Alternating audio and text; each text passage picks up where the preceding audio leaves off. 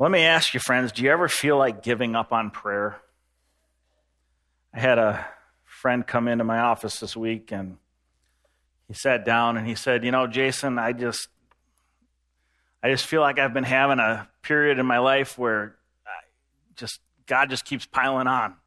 It's like I'm praying, I'm praying, and I'm looking for resolution, I'm looking for answers, I'm looking for help, and it just seems like every day something new comes up. And, and he just said, Jason, I'm, will, I'm, I'm ready to throw in the towel. I just, I, I don't even know if it matters anymore. You ever feel like that? I felt like that. I think that's a pretty common reality for a lot of us as followers of Christ. You know, sometimes it seems like we, we cry out to God and He's just silent.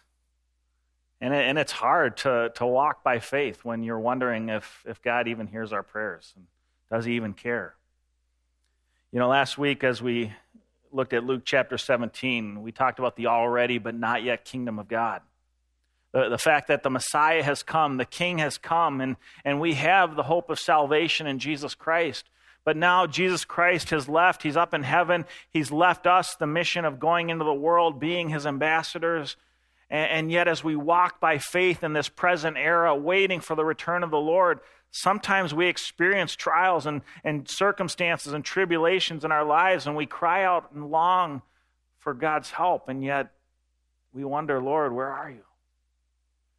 Jesus said last week in Luke 17, verse 22, the time is coming when you will long to see one of the days of the Son of Man. Man, I've had many days where I've longed to see the return of Jesus. In fact, even just recently, my wife was saying, When's the rapture going to happen? I'm ready to go.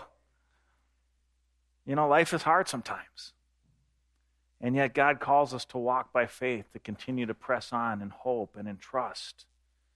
And we're going to see that this morning in our passage in Luke 18. Jesus is going to share with us some traits of what it looks like to, to be people who, who live by faith in this present kingdom, awaiting the return of the King.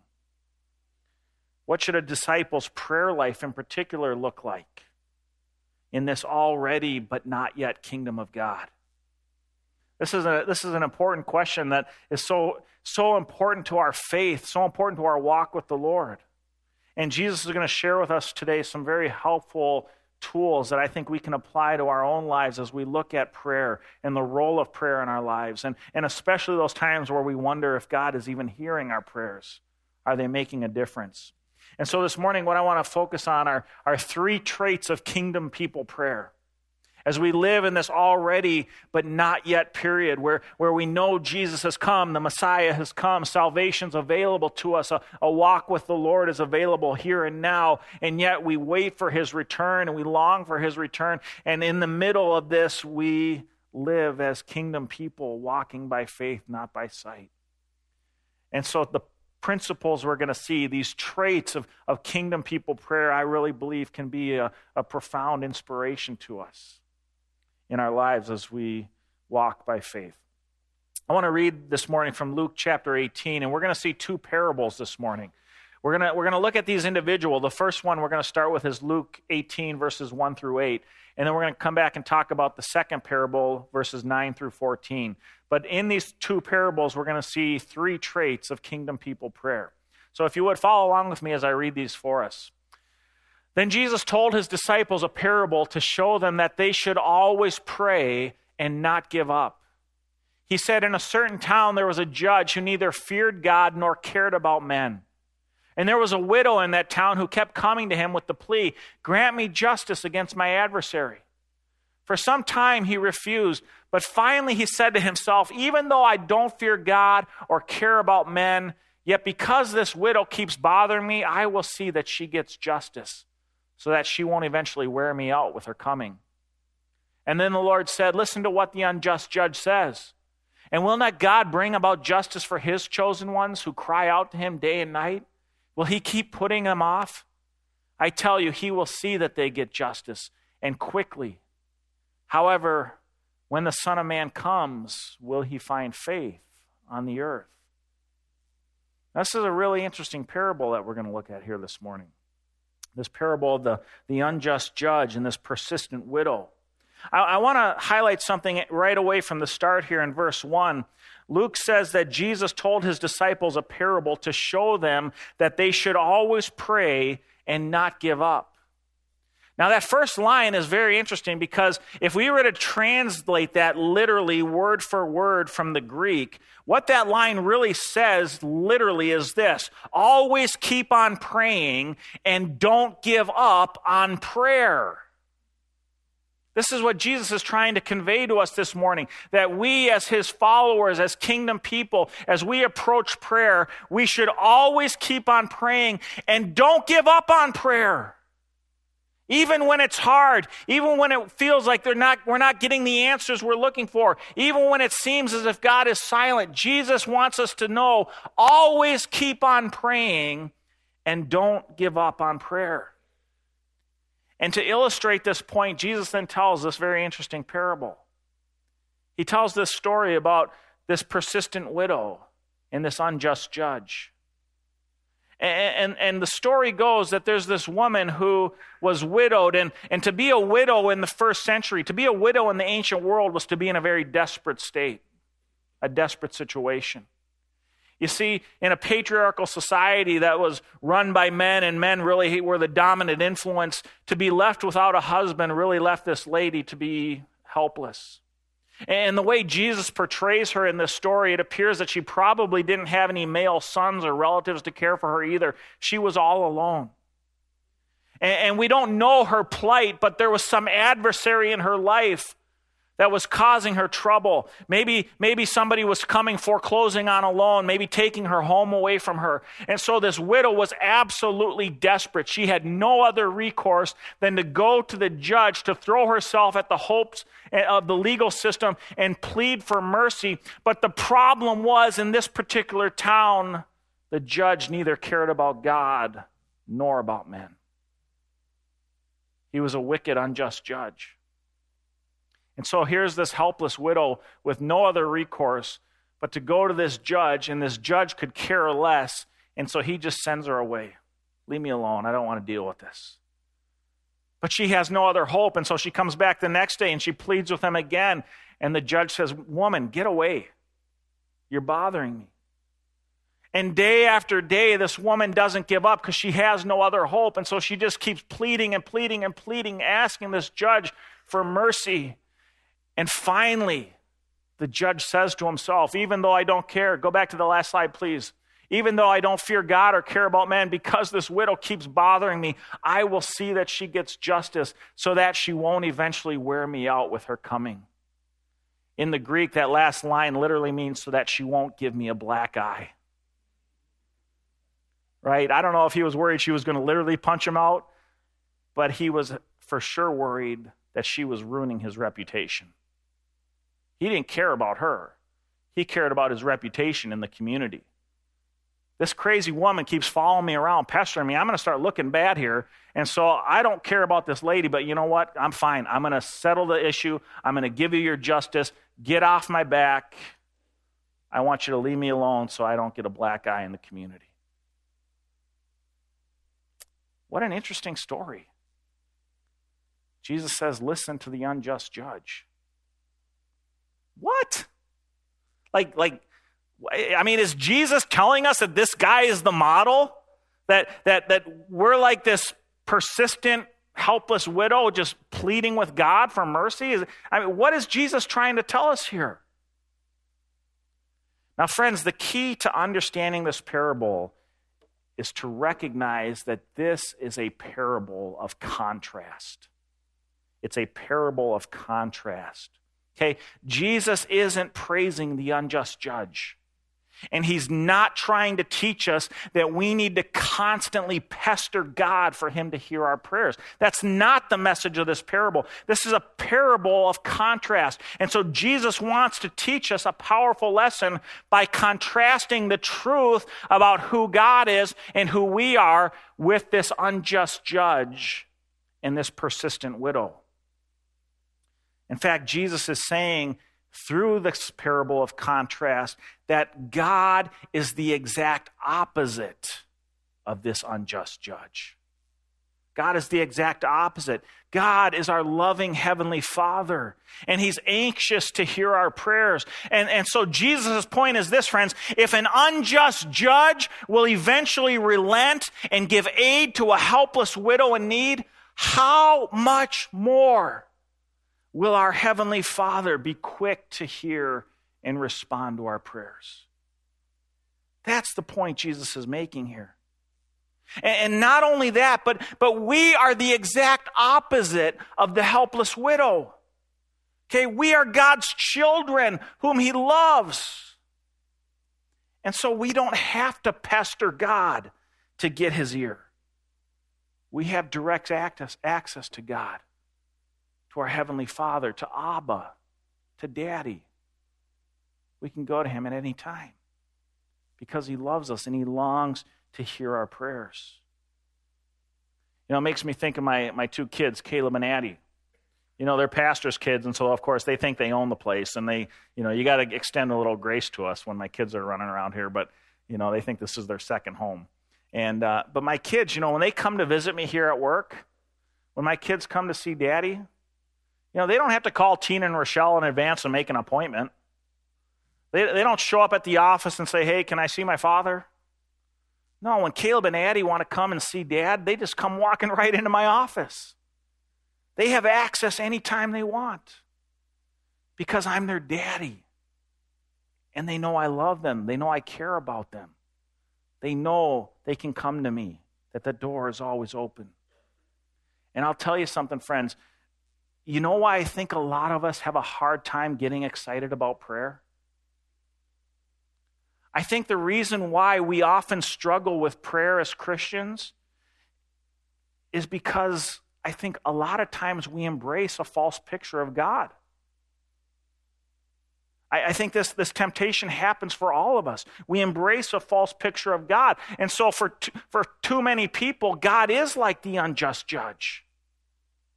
We, we buy into this, this lie we buy into this false version of God that, that God is the unjust judge, and we do have to beg and plead and, and just continually pester Him for Him to hear us and to listen to our prayers. And we buy into this false image of God. And, and, and what's sad is that for so many people, they embrace that view of God, and that really ends up doing tremendous damage to them spiritually. It diminishes their enthusiasm to go to Him and go to Him in prayer. And, and the good news for us, though, friends, is that this just isn't the truth of the matter. The truth of the matter that Jesus wants to see here, Jesus, Jesus, wants us to see in this parable, is that we have a Father in heaven who is good and He's loving and He's gracious. And we have access to Him. And since we have that direct access to our Heavenly Father, anytime we want, Jesus says to us, we should pray unfailingly. Even when it appears that there is no answer, Jesus tells us to always pray and don't give up on prayer because you have a heavenly Father who hears you. So we're called to pray unfailingly, but secondly, the second trait of kingdom people prayer that Jesus shows us in this parable this morning is that we should pray trustingly. We should pray unfailingly and we should pray trustingly. Now, if we have a Father in heaven who always hears our prayers, this raises an interesting question. How are we to understand Jesus' declaration in verse 8? Look at verse 8. Jesus tells us, I tell you, he will see that they get justice and quickly. God is not like the unjust judge. He longs to hear our prayers. We don't have to pester him in prayer. We can go to him anytime we need. And Jesus says he will see that his people get justice and quickly. You know something, friends? It's one thing to believe that God hears our prayers, but what are we to do when it seems like God is silent in response? What happens when our cries for justice don't seem to get a quick reply? I mean, I mean, is Jesus not being fully honest with us on this? What are we to make of this? Let me share a couple points that I think will help us on this matter. The first thing I'd like you to remember is that God's timing is not our timing. Okay? God's timing is not our timing. Look at 2 Peter 3, verse 8. Peter says this. You have that 2 Peter 3 8. But do not forget this one thing, dear friends. With the Lord, a day is like a thousand years, and a thousand years are like a day. See, friends, God looks at history from a very different vantage point. And what we see is a very limited, finite vantage point. We see only the immediate in our present circumstances, but God looks at our lives from his eternal standpoint, from his eternal perspective.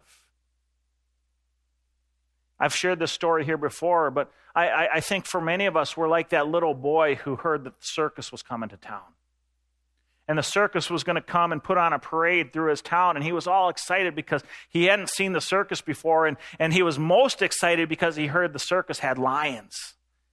And he really wanted to see the lions. And so on the day of the circus, this little boy, he, he went running through town trying to find a place to stand to see the parade. But when he got to Main Street, the, the street was just packed with people, five feet deep. There was nowhere to stand. He couldn't get a view of the parade. And the boy was running around desperately looking for a place to watch the parade. And, and, and finally, he found this vacant lot that was right up against the edge of the road. And there was a, a picket fence there blocking the view. But the little boy, he snuck into the vacant lot and he found a little knothole in the fence through which he could look and watch the parade as it passed by. And so the little boy, he looked through this knothole and, and he watched as one by one the different members of the circus came by. He saw the jugglers come by and he saw the clowns come by. He saw the acrobats come by. He saw the, the elephants come by, and he was all excited watching the parade piece by piece. But after a while, the little boy became discouraged because he didn't see any lions. And after watching for the lions for so long, he finally gave up and went home discouraged because he didn't see the lions. But you know something, friends? If that little boy had just climbed the oak tree that was right behind him and climbed out on one of those branches, he would have seen over the whole street in front of him. And he would have seen the whole parade from beginning to end. And he would have seen that just down the road the lions were coming. But you know, friends, so often we're like that little boy when it comes to our view of prayer, our, our trust in God's plans for our lives. So many times we look at our lives through a very finite, limited perspective, but God sees our lives through His eternal vantage point. And so we need to trust in Him, we need to hope in Him. The second thing I want you to understand on this point is, is don't forget that quickly doesn't mean immediately. You know that, right? Jesus says God will see that they get justice and quickly. Quickly doesn't mean immediately. Look it up for yourself. I checked it in the dictionary. So often, though, when we come to the Lord in prayer, we expect Him to answer our prayers right away. Jesus says your Heavenly Father longs to hear your prayers. So go to Him in prayer, and He will see that you get justice and quickly. But quickly doesn't mean immediately. God's answers to our prayers might not come immediately, but you can understand when the timing is right, according to God's sovereign plan, according to God's eternal vantage point, you better believe that God acts swiftly and without delay. Just like the Apostle Paul tells us in Galatians 4 4. But when the fullness of time had come, God sent his Son. Friends, how long did people cry out for the Messiah to come? How long were God's people awaiting the Messiah's arrival? You know, the Old Testament spans about 4,000, 5,000 years of human history. And all of that time, all the way along, God's people were waiting for the Messiah, crying out for the Messiah, longing for his return. Did God not hear those prayers? Was God not acting quickly enough for them? Quickly doesn't mean immediately. Paul tells us in Galatians 4 4, when the fullness of time had come, when God's sovereign plan had found the appropriate time, God sent his son and quickly at just the right time. See, friends, what you need to understand this morning is that God answers every prayer according to his good and perfect will. God answers every prayer according to his good and perfect will. Now, here's the deal God doesn't always answer the prayers, our prayers in the way we would like him to answer our prayers, but he does answer every prayer. Sometimes God says no. Now, none of us like to hear the no answer, do we, right? Like, like we always think we know what's best for us. And we know how God should answer our prayers, right? And so we don't like it when we hear the no. But sometimes God says no because he knows what's best for us. I remember when I was a senior in college at Bethel, I was trying to decide where to go that next year to continue my studies. I had felt called to go into uh, ministry on a university campus working as a professor. And I thought I was going to go on to you know, work on my PhD and become a philosophy professor or a theology professor. And I really felt that that was the way I was going to make an impact for the kingdom. And so I visited a bunch of schools and universities and seminaries. And, and one of the schools that I was really hopeful to get into was Harvard Divinity School. You didn't know your pastor applied to Harvard, did you? I did. I didn't get in, but I applied. but I went and I visited the campus and, and uh, was really excited. You know, I was thinking, man, how great would it be to have Harvard on my resume? I mean, that would be just awesome. And so I was all excited and I was praying, you know, God, would you open the doors? Would you provide a way for me to get in? And my dad, he actually had a friend who was working as a professor at Harvard Divinity School at the time. He was the only evangelical professor out of 50 plus professors working at Harvard. And this friend of my dad's was actually on the, on the admissions committee that selected all the incoming students for the next year. It was a committee of five people. And so I'm thinking, man, I got actually might have a decent chance here. My dad's buddy's actually on the admissions committee. Now, I didn't have great grades coming out of college. I got straight A's in philosophy, theology, and all my Bible classes. I did great in my majors, but I got like B's and everything else. And so I wasn't like the typical Harvard student, you know. But I thought maybe with my dad's connections, maybe when they see that, hey, this guy does great in his area of study, his area of interest, maybe they'll give me a chance. And so I just prayed and I just asked God, would you open those doors? Well, about a month went by and I got a call from my dad's friend, that professor at Harvard, and he said, Jason, I'm sorry to tell you, you only got two out of the five votes from the admissions committee. And I was just like heartbroken, you know? I thought, God, I thought you wanted me to go there. I thought you were going to open this door and, you know, that that would be my answer to the prayers that I've been praying for so long. But what I discovered, friends, is that God had a better plan for my life. It was hard to see in the moment. But looking back, I recognized what God was up to. You know, this weekend I was thinking about that famous Garth Brooks song. Sometimes I thank God for unanswered prayers. You know, friends, some of the best prayers that we ever pray are the unanswered prayers. And it's sometimes hard in the moment to understand what God is up to, but later on, we begin to see God had a good and perfect plan. It's like Jeremiah 29 11 says, For I know the plans I have for you, declares the Lord plans to prosper you and not to harm you, plans to give you hope in a future. Do you believe that, friends? God has a perfect plan for our lives. We need to trust Him. Sometimes God says yes to our prayers.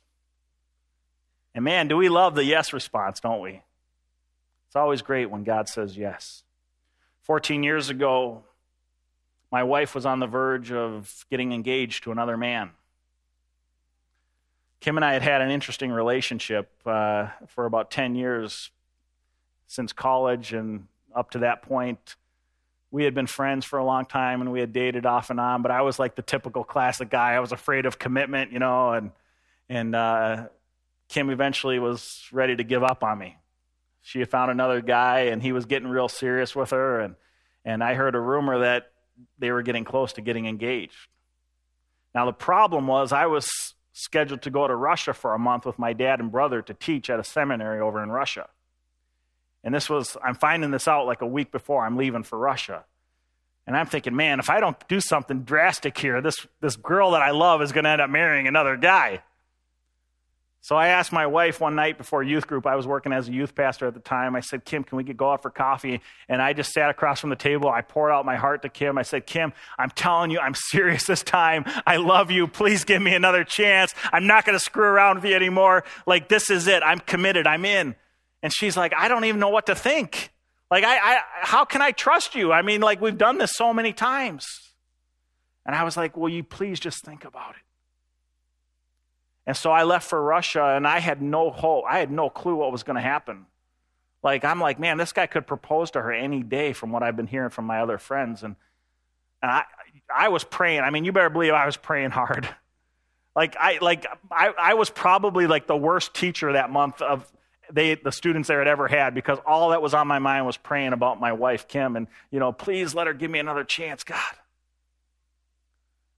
And I called her one evening. It was 3 a.m. in the morning here, and Kim was on the other end of the line, and she was just crying. She said, You better not be messing with me. she had broken her off her relationship with this other guy and agreed to give me another chance. And I tell you what, man, I was walking on clouds the rest of that trip over in Russia. It's always great when God says yes to our prayers, you know? So God sometimes says no, sometimes He says yes, and sometimes God just says wait. Sometimes God just says wait. Before coming here to Lakes Free, I served as a pastor over in New Brighton at Grace Point Church. I'd been there for about 10 years. I started out as a youth pastor and worked my way up to an associate pastor position. But my last two years at Grace Point Church, I, I really felt like God was stirring my heart, moving in my heart to prepare me to do something different. And and over the course of those two years, I had three different churches that approached me with opportunities to become their senior pastor. And my wife and I, we went and visited with our search committees. We went and visited these churches, and, and there were a couple opportunities that we were actually really excited about. And we were praying, you know, God, is, is this the right place? Is this your will for us? Is this where you want us to go? And but one after another, those opportunities, the doors closed. And we were like, you know, God, what is it you're doing here? What's your plan? What's your purpose? Well, a couple years went by, and the opportunity to become the associate pastor of adult ministries at Lakes Free Church presented itself to me. And now here I am eight years later as the senior pastor of Lakes Free Church.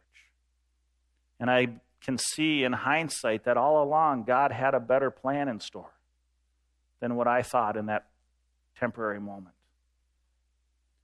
And so, friends, we need to trust the Lord.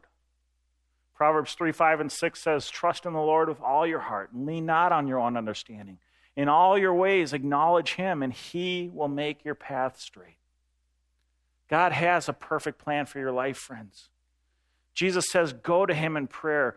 Don't give up on prayer. Keep praying and pray unfailingly and pray trustingly, even when it's hard, even when it seems like God is silent, even when the answer is no, even when the answer is wait. We keep going to the Lord in prayer because our Heavenly Father loves us and He has a perfect will and plan for our lives that we can trust. And this is what Jesus is getting at here at the end of verse 8. If you read verse 8, Jesus says, However, when the Son of Man comes, will he find faith on the earth? Will he find faith on the earth? Jesus is saying here this morning, look, you've got a heavenly Father who loves you. He longs to hear your prayers, and he always responds, but will you trust him? Will you turn to him even when he seems silent? Will you keep praying and hoping in God regardless of what you see and understand in your present circumstances?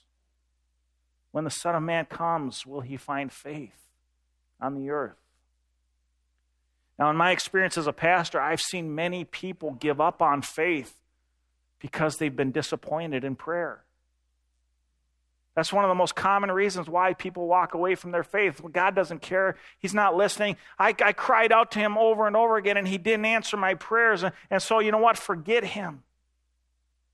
And so many people lose their faith because they, they don't seem to get the answer they want. The reality, however, is it's not God who has let them down, it's a shallow view of God's sovereignty that's let them down. I came across an interesting story this week. Uh, Kirk Johnston, in his book, Why Christians Pray, he tells a story of a man named Roger Sims who had been serving in the military and he was discharged and he was on his way home, heading back to Chicago. And part of his way home, he was hitchhiking and he had his thumb out on the side of the road trying to catch a ride home. And this black sedan, a fancy black car, pulled up and pulled over. And a man dressed with a nice business suit was inside. He said, Come on in. So Roger put his luggage in the back of the car. And as they pulled off, he started talking to this man and found out he also lived in Chicago. His name was Mr. Hanover. And Roger started talking to Mr. Hanover. They were having a great conversation. And as they were getting closer to Chicago, Roger felt that God was impressing on his heart, hey, you need to share the gospel with this guy. And Roger thought, well, man, what, what would this guy think? I mean, look, this guy looks like he has it all together. I mean, you know, he would just, maybe he'd laugh at me. But as they got closer, about 20 minutes from Chicago, Roger just felt God was telling me I need to invite this guy to hear the gospel. I need to invite him to embrace Christ. So Roger said, Mr. Hanover, can I share something with you? And he went on to share the gospel with him. And he said, Mr. Hanover, would you like to pray and receive Jesus as your Savior today? Mr. Hanover quickly pulled the car over on the side of the road. Roger thought he was going to kick him out of the car. But Mr. Hanover started sobbing at his steering wheel. He says, I need Jesus. And he prayed and asked the Lord into his life that day. He dropped Roger off at his house and pulled away, and Roger didn't ever see him again. Five years went by, and Roger started his own family, started his own business, and one day he had to go on a business trip down to Chicago, and he found in his suit coat the, the business card that Mr. Hanover had given him. So he thought, I'm going to go stop in and, and say hi to Mr. Hanover. So he pulled into Hanover Enterprises and he asked the receptionist, Could I see Mr. Hanover? She said, No, I'm sorry. It's impossible for you to see Mr. Hanover, but you can talk to his wife. And the receptionist led him back into a fancy office, and here was this bright, sharp woman, and she greeted him and she said, You knew my husband? And he said, Yeah, I, I met him five years ago. He gave me a ride when I was coming home from the military. And she said, Well, what did you guys talk about? And he started sharing some of the things that they were talking about. And, and she stopped him. She said, Well, wait a minute. What, what was the date of this again? And he said, Well, it was May 7th. And Mr. Han- Mrs. Hanover said, Well, what exactly did you talk about? And Roger said, Well, ma'am, I, I shared the gospel with him. And he pulled over on the side of the road and he prayed and he asked Jesus into his life. Mrs. Hanover broke down and started violently sobbing. Roger's thinking, oh no, what did I do? Mrs. Hanover said, Roger, you don't know this, but after my husband dropped you off, probably an hour later, he was killed in a car accident. And she said, Roger, I had prayed for years for my husband's salvation. And when he died, I thought God hadn't answered my prayers. And for the last five years, I've given up on my faith. I walked away from the Lord. See, friends, we don't always get to see the end of the story from our vantage point, but God sees it.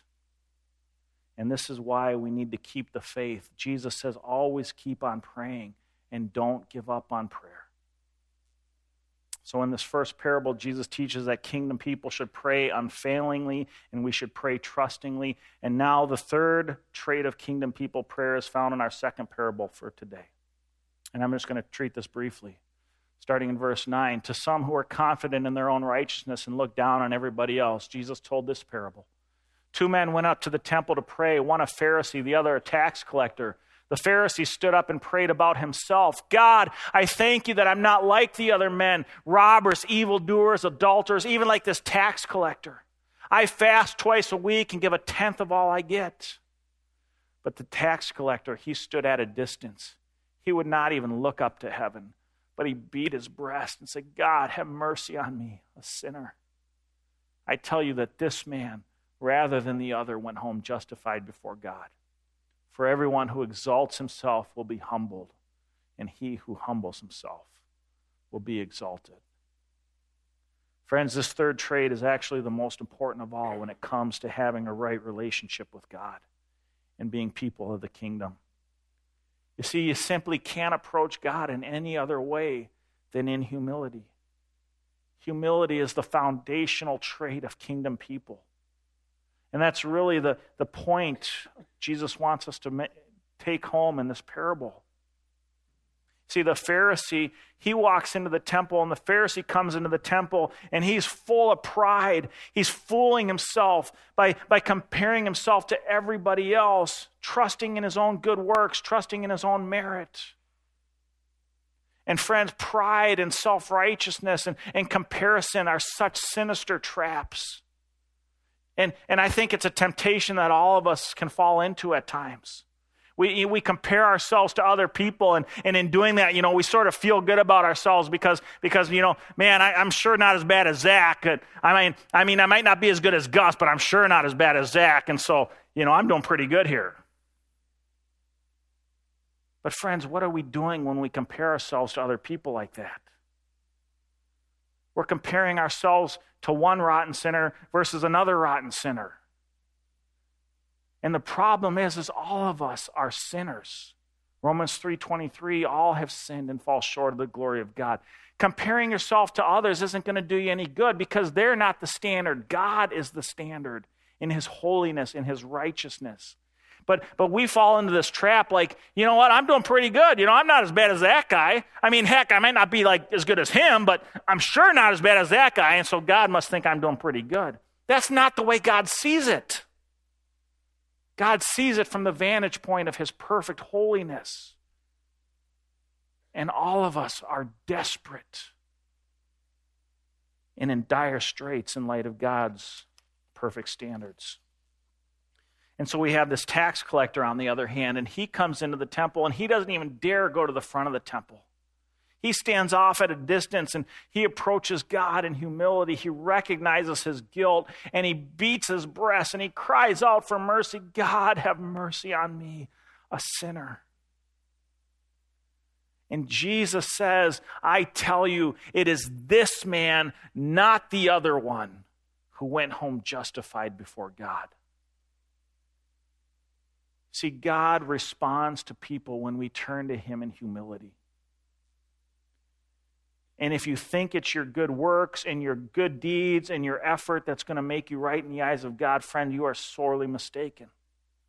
What will make you right in the eyes of God is falling on your face and begging for mercy and admitting your sin and your guilt. And I tell you what, God, your loving Heavenly Father, will welcome you with a warm embrace.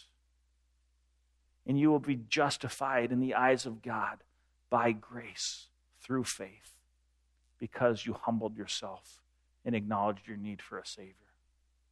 That's the point of this parable. Jesus says, Everyone who exalts himself will be humbled, and he who humbles himself will be exalted. How do you stand before God today? What's the posture of your heart? Three weeks ago, a great hero of the faith, Billy Graham, passed away. You know, it was so impressive to me as I watched the memorials and testimonials and then the funeral service of Billy Graham. I think one of the traits that kept coming forward was what a man of humility he was. Here's this guy literally preached to billions of people probably was was hosted by dignitaries the world over. And yet the testimonies kept coming of his humility, his grace, his gentleness. Here was, here was a man who literally spent as much time with an isolated inmate on death row as he did with the thousands of prisoners in the large courtyards. Here was a man who his family and his friends and coworkers would say if you saw him before his crusade, you'd find him in his office in the back room on his face weeping and sobbing, confessing his own sin and beseeching the Lord to move in a powerful way to bring others to salvation. We see his humility even reflected in his simple tombstone. Billy Graham's tombstone is just a single rock on the ground that says, Preacher of the gospel of Jesus Christ. Yeah, I'd say so. Jesus says, Everyone who exalts himself will be humbled. He who humbles himself will be exalted. Friends, may we live with that kind of humble faith, trusting in no one else but in the grace of Jesus Christ. Let's close in prayer. Heavenly Father, we thank you for these powerful parables this morning. And I just pray, God, that they have opened our eyes up to a renewed vision of who you are as our loving Heavenly Father, who we can go to in prayer. And so I just pray, God, that all of us would walk away with a greater confidence to pray without failing, to pray with hope and trust. But most importantly, Lord, that we would approach you in humility and that we would come to you as our only hope for salvation. And Lord, if there's somebody here this morning who maybe is hearing this message for the first time, maybe they have been depending on their own good deeds, their own good works, Lord, I pray that even right now they would recognize their desperate need for you as their Savior. And they might cry out to you and say, Jesus, have mercy on me, a sinner and that they might know for the first time what it is to be justified, to be made right in the eyes of God by grace through faith. We thank you, Jesus, for what you've done. Thank you for changing my life. Thank you for changing the lives of so many in this room. And we pray, God, that we would continue to live boldly as kingdom people, shining brightly the hope of the gospel for all to see. We pray this in Jesus' name. Amen.